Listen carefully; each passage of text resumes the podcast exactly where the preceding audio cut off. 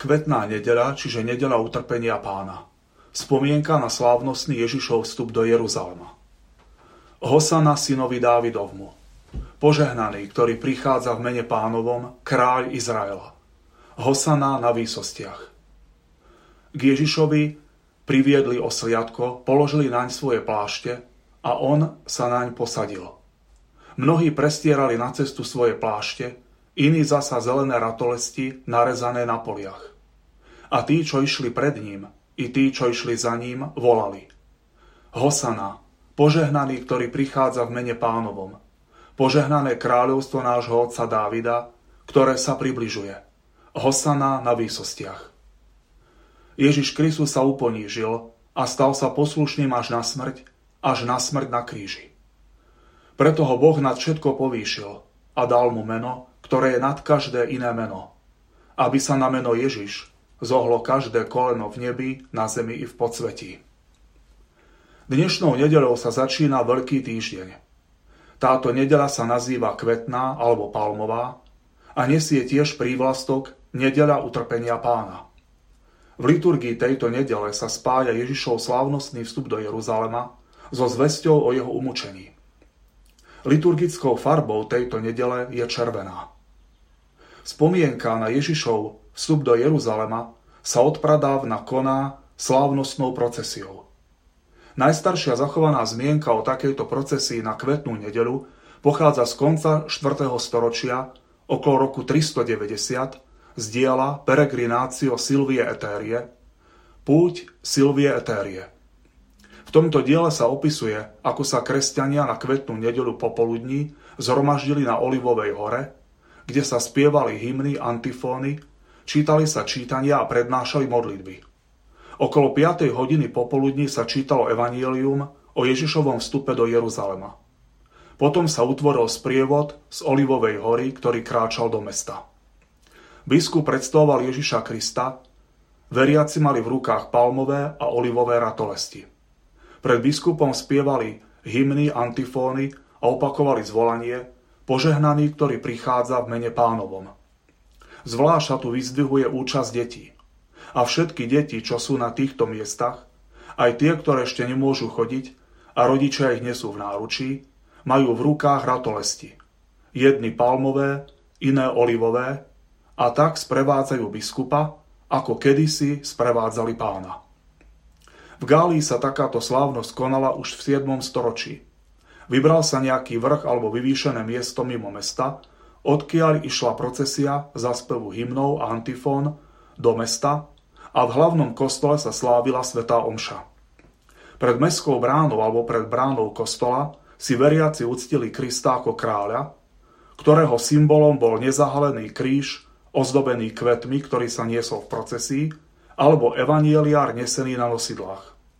Pritom sa spieval oslavný hymnus Sláva ti Kriste, kráľ náš. Táto tradícia sa zachovala až do dnešných dní. Aj v našich kostoloch si každoročne pripomíname Ježišov vstup do Jeruzalema slávnostnou procesiou. Tento rok vzhľadom na pandemickú situáciu a zatvorené kostoly sa táto procesia či slávnostný vstup bude môcť konať len v obmedzenom počte kostolov a s veľmi obmedzeným počtom veriacich. Slávnostná procesia sa koná tak, že veriaci sa zhromaždia v nejakom menšom kostole. Kňaz sa si oblečie na túto procesiu červený ornát alebo červený pluvial. Na úvod sa spieva vstupná antifona alebo primeraná pieseň z jednotného katolického spevníka. Po prežehnaní kňaz pozdraví veriacich slovami uvedenými v misáli, ktorými ich uvedie do tajomstva dnešného dňa. Po príhovore predniesie jednu z modlitieb, ktorou požehná ratolesti, buď palmové, bahniatka alebo nejaké iné, ktoré veriaci držia v rukách. Potom ich mlčky pokropí svetenou vodou. Potom diakon, alebo ak ho niet, sám kňaz, predniesie evanílium o Ježišovom vstupe do Jeruzalema. V roku A sa číta Matúšova správa, v roku B sa číta Markova správa a v roku C Lukášova správa o Ježišovom vstupe do Jeruzalema. Po prečítaní Evanielia môže naslovať, ale nemusí, krátka homília. Potom kňaz vyzve veriacich, aby sa pohli v procesii a kráčali ku kostolu, kde sa má sláviť Sveta Omša. Na čele procesie kráča Turifer s dymiacou kadidelnicou, za ním ministrant s ozdobeným nezahaleným krížom a po jeho bokoch dvaja prisluhujúci so zažatými sviecami. Potom kráča kňaz asistenciou. Za nimi idú veriaci s ratolestiami v rukách. Počas procesie zbor alebo organista spieva antifónu, ktorú vkladá medzi verše 24. žalmu prípadne antifónu, ktorú vkladá medzi verše 47. žalmu a ľud túto antifónu opakuje. Môže sa tiež spievať hymnus Krista kráľa alebo nejaká primeraná pieseň z jednotného katolického spevníka, napríklad číslo 183, závislosti od toho, aká je dlhá procesia. Po príchode do presbytéria kňaz poboská oltár. Ak mal počas procesie oblečený červený pluviál, odloží ho a oblečie si červený ornát. Vynechávajú sa úvodné obrady, aj úkon kajúcnosti a nasleduje modlitba dňa kolekta. Druhý spôsob, akým môže začínať Sveta Omša na kvetnú nedelu, je slávnostný vstup. Ten sa odlišuje od slávnostnej procesie tým, že veriaci sa zhromaždia v interiéri kostola, na vhodnom mieste buď pod chorusom, vo vedľajšej kaplnke alebo pri bočnom oltári a ostatné obrady prebiehajú tak, ako pri slávnostnej procesii. Tretí spôsob je jednoduchý vstup. Sveta Omša ďalej pokračuje bohoslužbou slova. Prvé čítanie je tretí spev o pánovom služobníkovi z knihy proroka Izaiáša z 50. kapitoly, ktorý prorocky predpoveda utrpenie Mesiáša. Responsoriový žalm, žalm 22, tiež predpoveda utrpenie, dokonca naznačuje ukrižovanie budúceho Mesiáša Ježiša Krista – Prebodli mi ruky a nohy, môžem si spočítať všetky svoje kosti. Druhé čítanie je slávny hymnus z Pavlovho listu Filipanom. Je to veľmi hutný, kristologický hymnus, ktorý je bohatý na teologické témy. Svetý Pavol v ňom v krátkosti oslavuje celé Kristovo tajomstvo. Vtelenie, umúčenie, zmrtvých stanie, ale aj absolútne povýšenie Ježiša Krista nad každé stvorenie a zároveň tento hymnus je aj prorockou víziou druhého Kristovho príchodu na konci vekov, kedy sa pred Ježišom skloní každé koleno v nebi, na zemi i v podsvetí. Po druhom čítaní nasledujú pašie. Tá časť Evanielia, ktorá rozpráva o utrpení, smrti a pochovaní Ježiša Krista.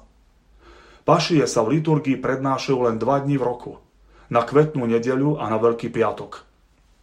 Na kvetnú nedelu sa v roku A prednášajú Matúšové pašie, v roku B sú to Markové pašie a v roku C Lukášové pašie. V rámci veľkopiatočných obradov zaznievajú vždy Jánové pašie. Pašie prednášajú traja. Majú to byť diakoni. Ak nie sú prítomní diakoni, môžu pašie spievať aj speváci, prípadne môžu pašie čítať aj traja lektory. V tomto prípade sa časť paší, kde hovorí Kristus, má vyhradiť kňazovi. Po slovách, ktoré ohlásia Ježišovu smrť, všetci veriaci si na chvíľku pokľaknú z úcty ku Kristovi. Po pašiach má nasledovať krátka homília. Potom Sveta Omša pokračuje zvyčajným spôsobom. Slavn- Slavnostná procesia a prednes paší spájajú dva pohľady na Ježiša Krista – slávu a potupu, radosť a bolesť, poníženie aj povýšenie. Pri prvom pohľade, pri slávnostnom vstupe Ježiša do Jeruzalema, je Kristus oslavovaný ako mesiášsky kráľ, tichý, pokorný, sediaci na oslici, mláďati ťažného zvieraťa, vstupujúci do Jeruzalema, ktorému zástupy nadšene volajú Hosana synovi Dávidovmu. Druhý pohľad, ktorý ponúkajú pašie, je pohľad na Krista, ktorý je ponížený, potupený, zbičovaný a zakrvavený kráľ s trňovou korunou na hlave, ktorý namiesto toho, aby bol posadený na trón, je pribitý na drevo kríža. Kristovým trónom sa stáva kríž.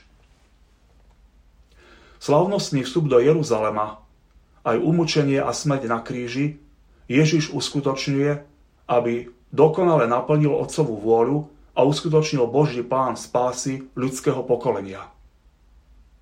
Celé dielo nášho vykúpenia je dielom nielen dokonalej poslušnosti Ježiša voči Otcovi, ale aj prejavom lásky až do krajnosti voči ľudstvu zranenému hriechmi. Ježiš Kristus je náš jediný vykupiteľ, môj jediný vykupiteľ. Nie iného vykúpenia ani spásy mimo Neho. Ježiš je jediná cesta, ktorá vedie k Otcovi. Kristov kríž je jediný rebrík, po ktorom môžeme my veriaci vystúpiť do nebeskej slávy. Nie iného rebríka, nie iného, mest, nie iného mosta medzi Bohom a ľuďmi, medzi nebom a zemou. Mária, spoločníčka umúčenia. Ty si bola nielen svetkom, ale aj účastníkom Kristovho utrpenia a smrti. Po tvoju ochranu zverujeme celý Veľký týždeň a najmä veľkonočné trojdnie, Sprevádzaj nás počas týchto posvetných dní, aby sme dokázali čoraz hlbšie prenikať do tajomstva vykúpenia a boli vďační Ježišovi za všetko, čo pretrpel pre našu spásu.